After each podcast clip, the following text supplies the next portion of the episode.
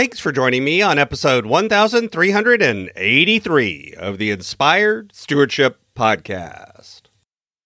I'm Emily Sander.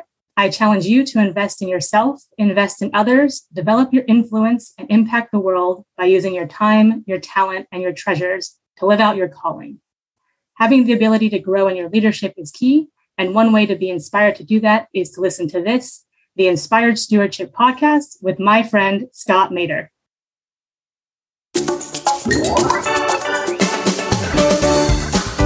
In the joy that says, no matter what happens to me, I choose to trust in God. No matter what my individual feelings are, no matter what my inclinations are, no matter what I believe is right or wrong in this, no matter what is happening to me, whether I'm a victim or whether I am not, it doesn't matter. I'm going to join with community and I'm going to do good in the world.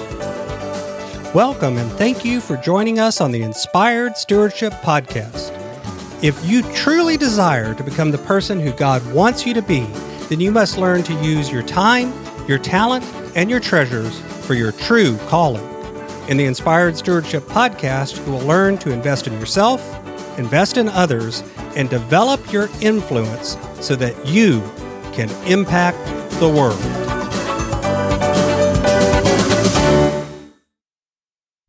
Isaiah chapter 61, verses 1 through 4 and 8 through 11 says, The Spirit of the Lord God is upon me, because the Lord has anointed me. He has sent me to bring good news to the oppressed, to bind up the brokenhearted, to proclaim liberty to the captives, and release to the prisoners, to proclaim the year of the Lord's favor and the day of vengeance of our God, to comfort all who mourn, to provide for those who mourn in Zion, to give them a garland instead of ashes the oil of gladness instead of mourning, the mantle of praise instead of a faint spirit.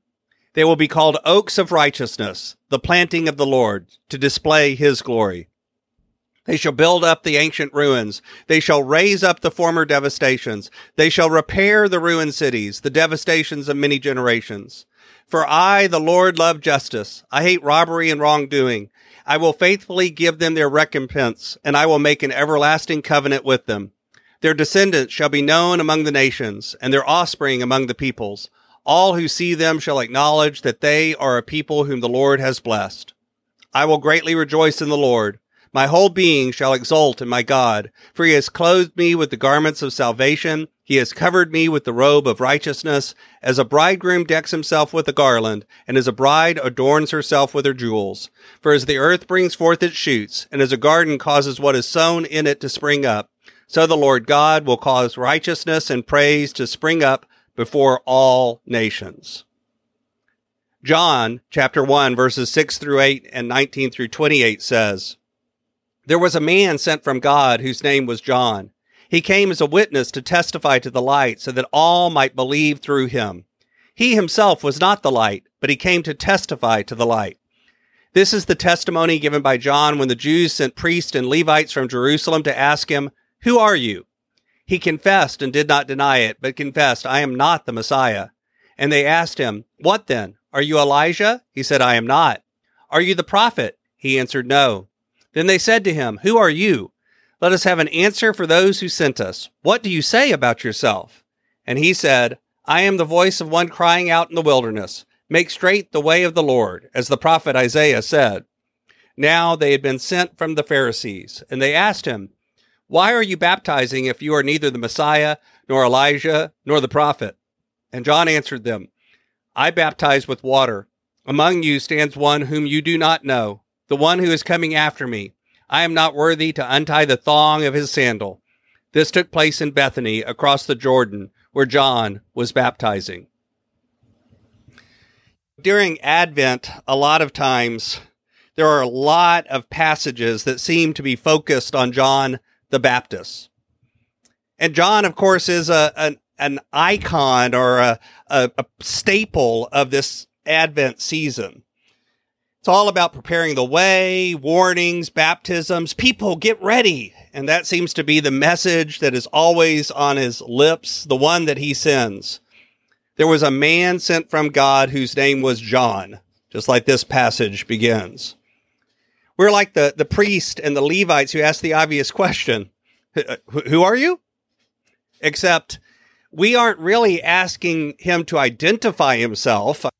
His name is John. Instead, we're asking, what's your purpose? What's your intention? What do you mean for us? Are you the precursor, the forerunner? And if so, then what are we waiting for? And of course, the answer is not a what, but a who. John not only points to the who, the one who comes, but he also tells us how. How here being how to wait, how to live while we're waiting. Know, a lot of times we talk about waiting on the Lord, and waiting is something that a lot of times we think of as a passive event, but John is showing us how to wait.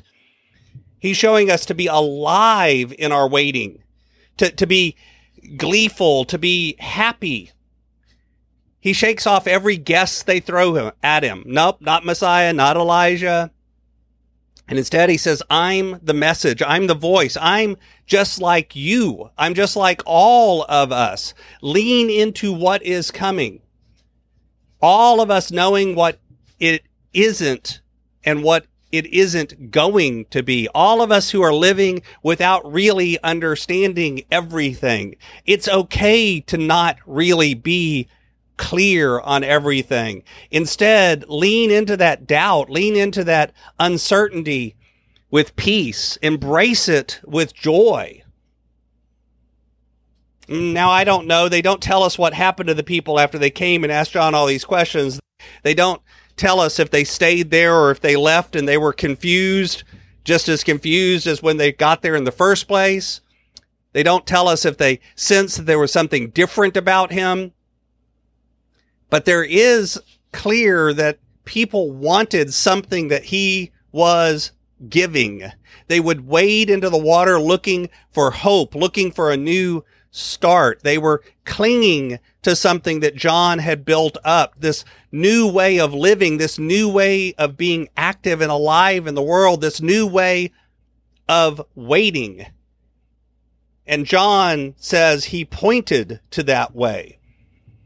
Not he was the way, but he pointed to that way. If you go one more verse from where I ended in John, you'll see the next day he saw Jesus. And that's that desperation. That's that moment that we're all desperate for. And Isaiah, the passage from Isaiah earlier, this is one of those prophetic books that has at least two strong moods in it. The first half, when things are going well, a mode of warning, a mode of judgment, a, a mode of paying attention Look at how you're living. Look at what you're doing. Look at where your blessings are really coming from. Don't think you did it all yourself. Look at the foundations of your society. Do they reflect what it is to be the people of God? And then the second half, where there's a desperate people who have lost it all, who are hungry, afraid, homeless, refugees, without status, without rights. And then there's also a mode where there's hope and there's promise and a call to live even in those hopeless times by a different standard. To embrace that period of waiting with joy. The prophet seems to be saying, things are bad. Take my word for it. But then the prophet also says good news. There's good news here for the oppressed, good news for the brokenhearted, good news to the captives and the prisoners, good news to those who mourn. What is this good news? Is it garlands? Is it oil? Is it wealth? Is it vengeance? No, none of those are here. Instead, the good news here is a message. Technically, it's a message to to decorate, to put things out. And those are all well and good, but that's not what's going to change the world, right? It's something like vengeance. It's something like revenge. It's something like smiting people. That's how we do it. But no, this is saying that lifting up hopeful things even in the midst of darkness, celebrating even when things are going bad. That is a way of living out by the good news and leaning into hope and not despair. It's not about rose colored glasses. It's not about being Pollyanna. It's not about ignoring the fact that there's bad things. No, instead it's saying that through God, through the prophet, through Jesus, the good news is coming. But we have to be active in this process. We have to be the ones who bind up hearts, who set people free, who rebuild. We have to work because we believe. We have to build because we have hope. And because we have hope, we're blessed. And then that blessing is lived out in more joy. In the joy that says, no matter what happens to me, I choose to trust in God. No matter what my individual feelings are, no matter what my inclinations are, no matter what I believe is right or wrong in this, no matter what is happening to me, whether I'm a victim or whether I am not, it doesn't matter. I'm going to join with community and I'm going to do good in the world. We put up our lights and we put up our trees and our garlands so that we can declare that the darkness is not the end. It is not the final answer. Light will come again. Thanks for listening.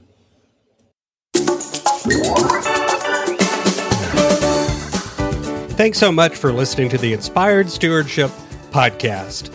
As a subscriber and listener, we challenge you to not just sit back and passively listen, but act on what you've heard and find a way to live your calling.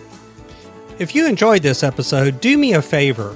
Go over to facebook.com slash inspired stewardship and like our Facebook page and mark it that you'd like to get notifications from us so that we can connect with you on Facebook and make sure that we're serving you to the best of our abilities with time and tips there. Until next time, invest your time, your talent, and your treasures, develop your influence, and impact the world.